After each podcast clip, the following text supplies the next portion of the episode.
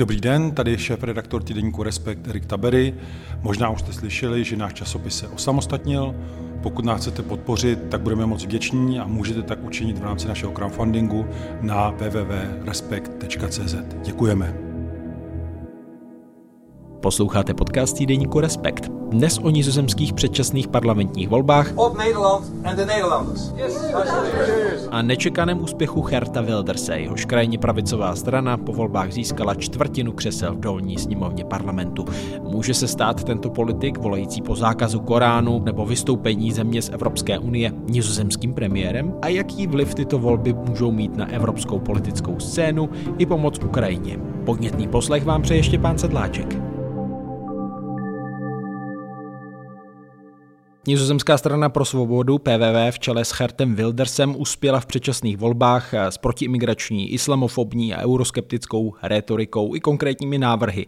O tomhle výsledku, který není důležitý jen pro Nizozemsko, ale možná i celou Evropu, si budu povídat s Kateřinou Šafaříkovou, reportérkou hospodářských novin a serveru Aktuálně CZ, která sídlí v Bruselu. Ahoj Katko. Ahoj Štěpáne tak Hert Wilders získal celkem 37 křesel ze 150 v dolní komoře nizozemského parlamentu, TVD kameru.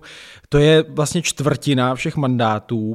Jak překvapivý to za tebe je výsledek v kontextu i nizozemské politiky, když připomeneme, že Wilders není nějaké politické zjevení, žádný nováček, je to šedesátník s odbarvenými vlasy, který tam zdvihá svůj hlas proti migraci islámu, který označuje za fašistické náboženství i proti Evropské unii, už si správně počítám bezmála 20 let. No, překvapení to bylo, byť eh, vlastně, a o tom se asi budeme bavit, zas tak nelogické to jeho vítězství není.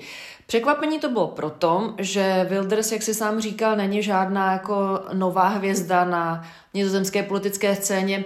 Je tu poměrně dlouho, ta jeho rétorika je neměná a nikdy takhle dobrý výsledek eh, neudělal. To jednak. A za druhé, žádný průzkum volebních eh, preferencí až do, zdůraznuju, do tohoto týdne, konkrétně do pondělka, v zásadě šlo jeden z posledních průzkumů před volbami, nenaznačoval tak to jako drtivé vítězství PVV, protože ona skutečně vyhrála oparník, zatímco druhý, třetí a tak dále na pásce z těch 26 kandidujících eh, subjektů um, se mezi sebou lišili v jednotkách mandátů, tak skutečně Wilders před eh, druhou levicově zelenou koalicí Francie Timmermanse vyhrál o 12 mandátů, což je prostě na tu holandskou politickou scénu jako podstatný rozdíl. Ale nelogické to není kvůli tomu, že ten trend tady byl. To znamená posilování těch okrajovějších eh, stran, respektive toho hlasu protiimigračního, proti e, islámského. Tady je jako důležité říci, někdy se na to zapomíná, nebo jsem si všimla, že se to vlastně docela málo zmiňuje v médiích, že v Nizozemsku probíhaly po útoku Hamasu na Izrael 7. října mm, takové ty poměrně jaksi brutální nebo, e, vlastně, nebo násilné pro palestinské demonstrace, nejvíc třeba v Rotterdamu. A to všechno podle hodnocení samotných analytiků holandských a dává to jaksi logiku, nakonec nahnalo ty klíčové, třeba váhající voliče do náruče Bilderse. O, samozřejmě analytici to ještě budou dlouhé týdny, měsíce hodnotit, ale dá se už teď říct, kromě toho, co jsi teď zmínila, kromě toho takzvaného efektu Gaza, jak se o tom teď trochu mluví, tak eh, co pomohlo ještě té krajně pravicové straně eh, k vítězství, které se tedy nepře- nepropisovalo do těch nálad v průzkumech eh, týdny před volbami? Já když jsem se o tom bavila se svým velmi zkušeným nizozemským kolegou, bruselským zpravodajem deníku De Volkskrant Markem Papercornem, který taky um, dal několik už uh, vlastně aktuálních rozhovorů Respektu v minulosti, tak um, on mi říkal, že ten hlavní důvod je, že zatímco ta nabídka jinak byla vlastně docela pestrá, to znamená na té, řekněme, uh, straně politického spektra od středu napravo je víc subjektů, které mohly prostě nizozemci nebo holanděni vsadit, tak uh, kompromisy, které dělala Ruteho VVD, pravicoví liberálové a další formace, ať už tedy členem vlády nebo v parlamentu, tak vlastně nakonec uh, z nich udělali takové jako bezbarvé zvíře, uh, lidově řečeno. On sám říkal, Moji um, kolegové, mu kamarádi doma zpátky v Holandsku, když tedy se z Bruselu vrací zpátky do Holandska, říkají, co vlastně my po těch 13 letech uh, Rutého vlády máme kromě Rutého ve smyslu co zásadního, liberálně, konzervativního, eh, v ekonomice minimálně za sebou tedy zanechal, nebo konzervativního v ekonomické části a liberálního v té společenské, tak je vlastně to BVD konstruováno. A tedy ti um, kamarádi, kolegové um, mnou zmíněného holandského kolegy dochází k tomu, že vlastně příli, že vlastně ne, nic moc, protože dělá takové kompromisy, aby se udržel ve vládě a všechny ty strany dělaly takové kompromisy, až nakonec eh, nezůstali s ničím v ruce. Kdežto Wilders měl vlastně jasnou agendu, ze které za posledních 20 let v podstatě neslevil. Až v posledních týdnech, a to je taky důležité vlastně podotknout, že to mohlo eh, nahnat nějaké jakoby klíčové, typ, ta poslední velká procenta Wildersovi, protože on byl pro spoustu lidí dlouhou dobu nepřijatelný právě tou radikálností. A když zmiňuji radikálnost, tak to není jenom radikálnost v tom, že chce zakázat mešity nebo distribuci Koránu, nebo chtěl um, distribuci Koránů v minulosti, ale například, ještě tady ve volebním manifestu to je, že chce vyvolat referendum o vystoupení z Evropské unie. A o tom opět zdůrazňují tedy lidé v Holandsku, o tom v posledních týdnech v té kampani přestal Wilders jako kdyby v předtuše Eh, toho volebního úspěchu mluvit. Takže se stal najednou přijatelnějším pro daleko víc lidí. No my spolu mluvíme v pátek 24. listopadu, kdy začínají ta jednání o vládní koalici. První eh, to eh, většinou v Holandsku trvá poměrně dlouho, tam jsou vždy koaliční vlády, takže to bude asi na několik měsíců. Eh, Wilders se netají tím, že by rád se zkusil tedy stát eh, premiérem. Teď nějak, nebo má šanci najít nějaké eh, spojence za tebe v těch jednáních, protože některé ty strany už deklarovaly, že do toho s ním rozhodně jít nechtějí, třeba právě zmíněný Franz Timmermans v čele té druhé nejsilnější strany, tedy spojení socialistů a zelených. Potenciální spojenci tady jsou, ale Wilders to bude mít velmi těžké.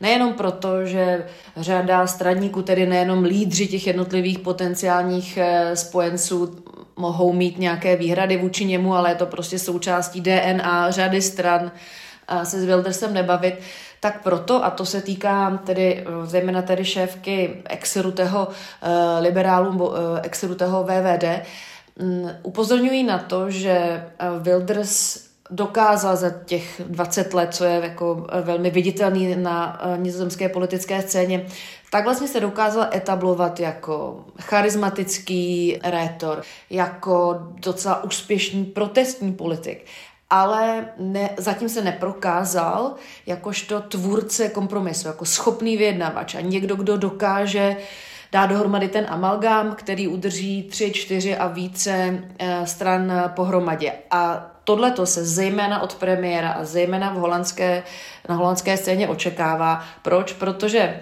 bychom asi měli připomenout, že nizozemská politická scéna je konstruována tak, že pro vstup do dolní komory Tweede kamer není nutné to minimální skóry, takže se tam vždycky prostě dostane jako 20 až 30 stran a mnohdy s jedním, dvěma, třema poslanci je to zkrátka dobře velmi rozdrobený.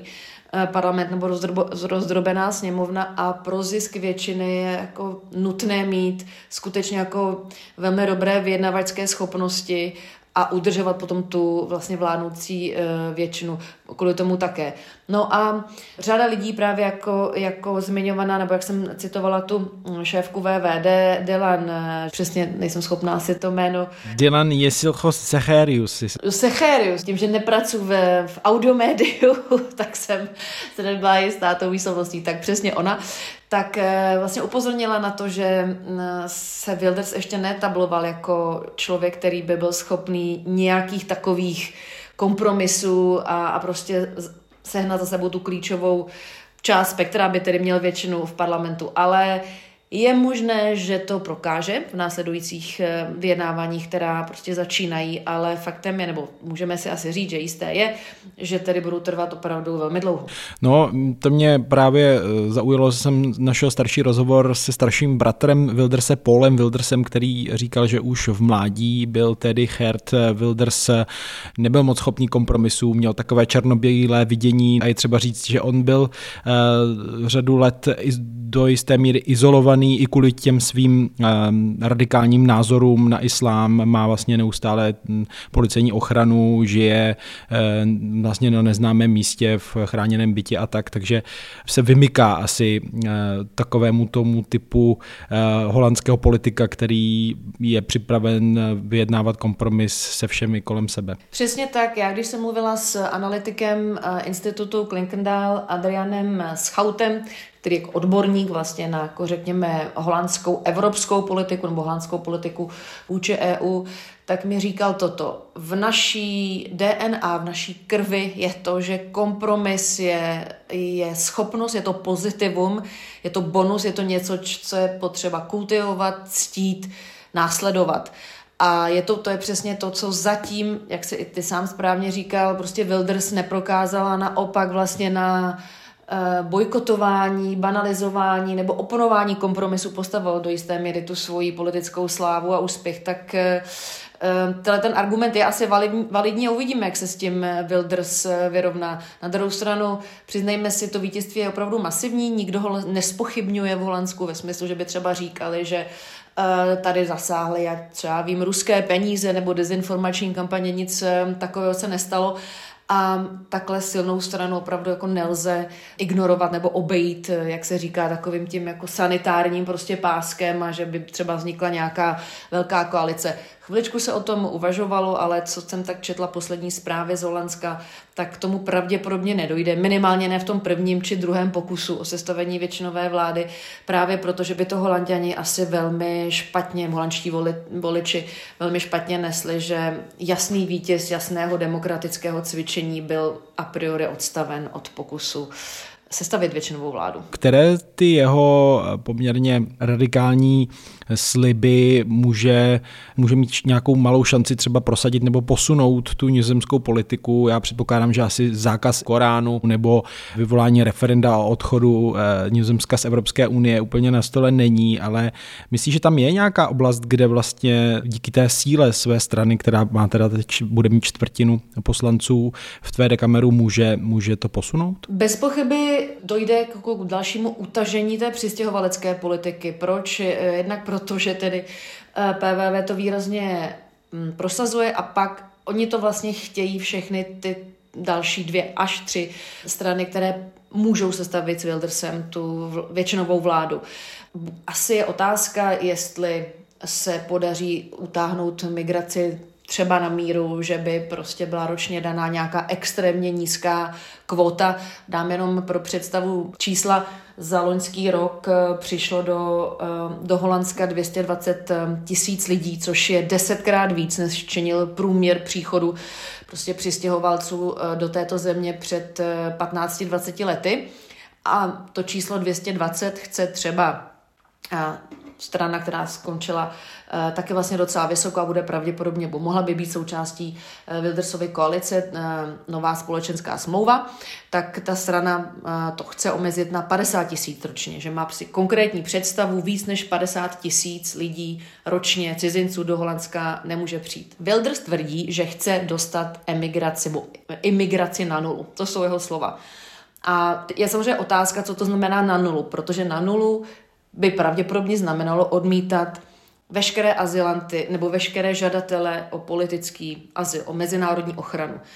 To, když odmítnete, to, když nějaká země typu Holandsko, které je součástí mezinárodního uspořádání, je signatářem řady konvencí a tak dále, tak to, kdyby se pro to Holandsko rozhodlo, tak se automaticky dostane do rozporu s mezinárodním právem, s konvencemi a tak dále, prostě se závazky, které jednak se dobrovolně rozhodlo plnit a mnohdy zrovna Holandsko je stálo na počátku podobných snah. Prostě Holandsko patří v rámci mezinárodního práva k, ke klíčovým hráčům a zakladatelům. Jenom pro příklad, mezinárodní právo námořní vzniklo prostě hluboko, vlastně od středověku začalo vznikat eh, právě tam. Čili Holandsko je nositelem nějakého dodržování nějakého systému a byl, bude jako velmi problematické pro tu zemi od toho ustoupit a jak říkám, dostalo by se i hned Holandsko do rozporu s těmi jako s mezinárodně právními závazky. Tak je tedy otázka, co tady se stane, ale je zároveň pravděpodobné, že to největší um, praktické omezení nebo ten největší praktický dopad Wildersova vítězství bude právě v té, um, té migraci, protože ty další věci typu referendum o výstupu z Evropské unie a podobně, tak jsou za prvé um, daleko komplikovanější a za druhé je dost vysoce pravděpodobné, že nikdo kromě Wilderse to vlastně nebude chtít. Jak jsem zmiňovala, jsem se bavila s tím uh, analytikem Adrianem Schautem, který to musí vlastně z popisu své práce sledovat docela uh, podrobně a on říkal, že Wildersova slova, že jsou ještě radikálnější, že jsou víc, než žádají sami jeho členové ostatní straníci nebo stoupenci PVV, že vlastně třeba vystoupení z Evropské unie není nic, co by bylo populárního. A samozřejmě to odmítají další strany. Takže řada těchto témat, řekněme dílčích nebo druhotných, jakkoliv samozřejmě závažnější svým možným dopadem, tak pravděpodobně neprojde u ostatních eh, stran koaličních. Pojďme eh, k té Evropě. Jeden z prvních gratulantů z řad evropských lídrů byl maďarský premiér Viktor Orbán, který napsal na síti X, dříve známe jako Twitter, že větry změn jsou tady s odkazem tedy na píseň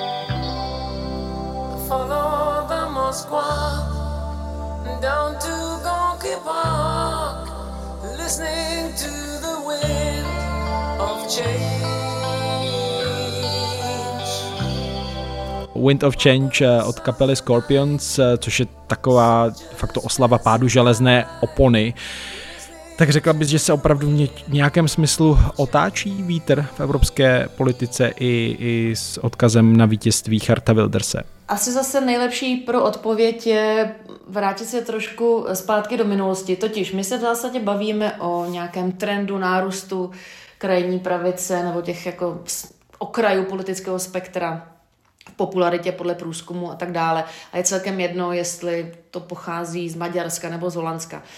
A mluví se tedy o tom, že krajní pravice možná nějak výrazně zaskoruje v příštích evropských volbách, které budou v červnu 2024, ale přesně, nebo téměř přesně identická prohlášení a očekávání tady už byla v roce 2019 před těmi posledními evropskými volbami, kdy jako dojížděli prostě migrační krize, částečně prostě ještě jaksi dopad eh, dluhových eh, eh, krizí nebo ekonomických.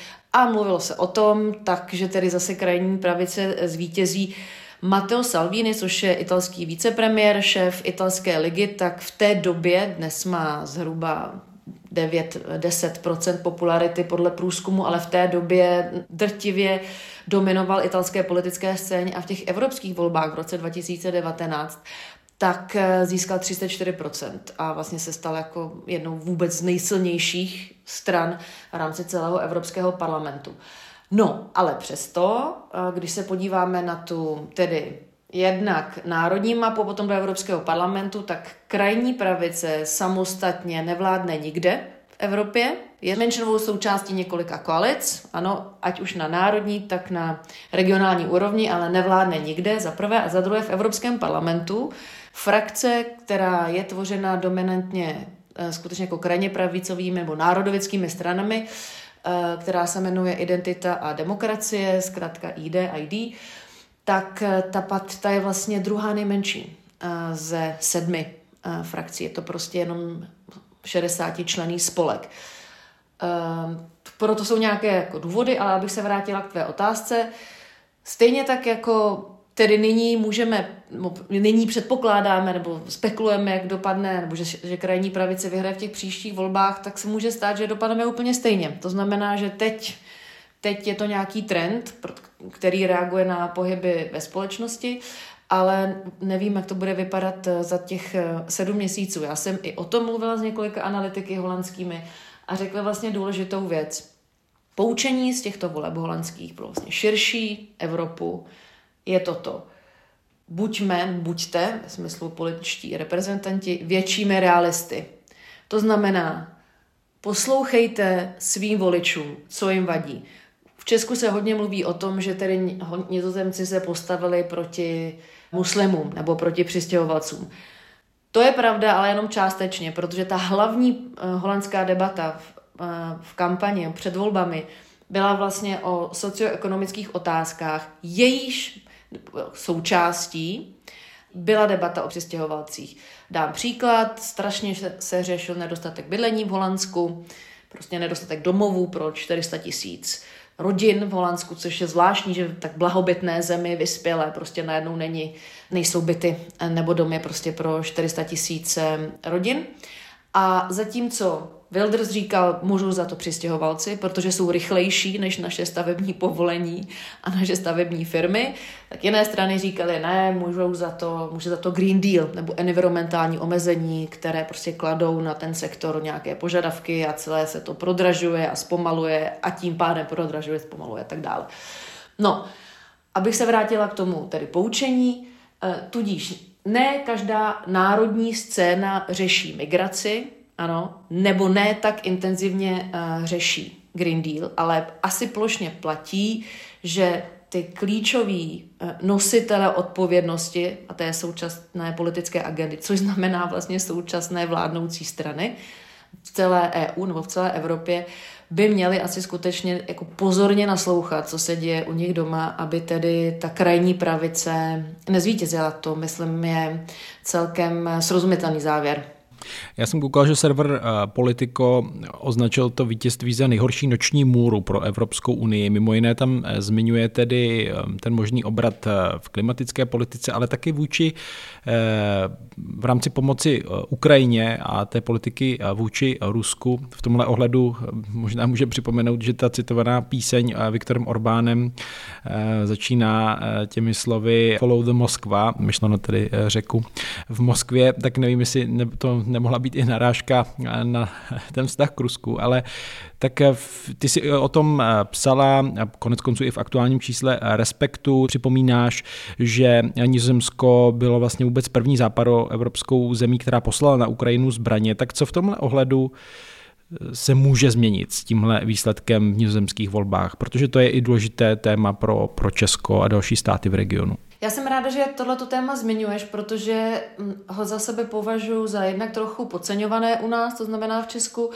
a především za vlastně to nejpodstatnější, co by nás mělo zajímat na uh, výsledku nizozemských voleb, tedy jako pro nás, co to znamená.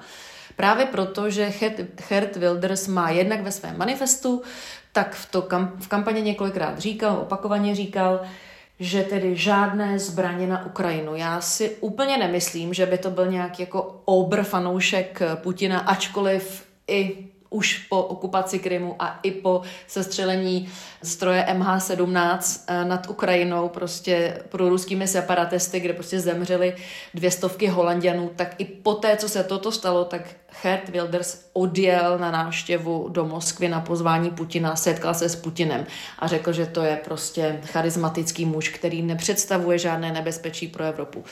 Ale dobře, je to minulo, tohle to se prostě stalo na konci roku 2017. To podstatné je, jak se chová teď Wilders, nebo co říká teď, a to, co říká a to, co je alarmující, říká žádné zbraně pro Ukrajinu a říká, nizozemské zbraně patří nám a bude, potře- bude potřebovat nizozemská armáda. Čili vlastně jde na to z takových těch národoveckých pozic, naše peníze pro nás, naše zbraně pro nás a pro naše lidi.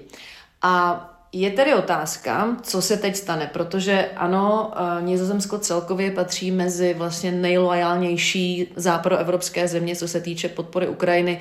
Mimochodem, Nizozemsko poslalo první zbraně na Ukrajinu ještě před invazí. Tehdy to rozhodl Eh, bývalý minister zahraničí eh, Vopke Hextra, Huxtra, ehm, který je teď eh, nový ehm, eurokomisař pro klima, poté se odešel Timmermans, jenom taková drobnost. Ale zkrátka dobře, Holandsko má dlouhou podporu, dlouhou vlastně historii podpory Ukrajiny. A teď co s tím? Já jsem to sama zjišťovala, protože mě to samozřejmě novinářsky zajímá, co se vlastně stane s F-16, který, které Rute slíbil poslat Kijevu, zhruba desítku těch strojů a zatím odešel jeden, jako jedna F-16 je teď na dočasném překladišti, jak já tomu říkám v Rumunsku, tam asi tomu stroji prostě dofouknou kola a naleštějí ho a teprve potom bude nějak předán na Ukrajinu, ale zkrátka dobře, uh, má zhruba ještě 8-9 F-16 holandských odletět, odjet na Ukrajinu a má se tak stát do poloviny příštího roku, řekl Rute ještě třeba před měsícem, to znamená už jako odcházející premiér ještě před volbami. Tak ehm, ptala jsem se na to, co to znamená a bylo mi řečeno, že ten klíč teď drží parlament. Opět už jsme se o něm tady bavili, že je ten parlament vlastně rozdrobený, ale zároveň je to těleso, které je v rámci té holandské scény strašně důležité. V zásadě má i silnější politické pravomoci a páky vůči vládě, než má třeba český parlament. Dám příklad. Bez mandátu parlamentu zavazujícího nemůže odjet žádný premiér holandský na Evropskou radu, na summit a něco tam říkat. To znamená, že i v této věci bude mít, eh, tedy v případě těch F-16 a obecně pomoci, na, eh, pomoci Ukrajině, bude mít dost důležité slovo parlament, který v něčem předeběhne to formování většinové vlády, protože parlament se schází 6. prosince k té své ustavující schůzi a už od teda 7. prosince se očekává první debata Tvede kamer obecná, může to být klidně o Ukrajině, potom 14. 15. je Evropský summit, kam už tedy odjede byť Rute, ale už s tím mandátem od nové sněmovny. A jakým způsobem bude vypadat debata, preference, kde, jak se bude vlastně formovat ten vztah k ukrajinské pomoci v parlamentu, tak to do určité míry asi předznamená, co bude s těmi nebohými F-16 a, a další vojenskou pomocí Ukrajině. No. Tak, eh, tak asi tak. Závěrem tedy, eh, jak už si zmínila, odchází pomalu, odchází eh, premiér eh, Mark Rutte po zhruba 13 letech v čele nizozemské vlády. Dá se říct, že končí něčím specifická politická éra v nizozemském království? Ptala jsem se na to, jak už jsem uh, zmiňovala, nebo citovala se ho jednak tedy holandského kolegiala a několika analytiků a musela jsem si sama pro sebe udělat takovou paralelu, že Mark Rutte vlastně bude v něčem, jak prostě britská královna byla Alžběta, protože po těch 13 letech uh, holanděni říkají, že můžou říct, že vlastně měli jenom Ruteho a stabilitu. Ale že by měli nějakou výraznou scénu, jako že by měli nějakou výraznou zkušenost nebo výrazný výsledek, něco, co, čem by vlastně těch 13 let mohli jednoduše uh, charakterizovat, tak to prostě nemají. Podobně jako britská královna byla zajímavá tím, že prostě byla, že všechno přestála takovým v zásadě jako mlčením a nic ne, neděláním nikoli tedy lenosti, ale ve smyslu, že ne, nezaujímala žádné jako výrazné pozice vůči, vůči něčemu.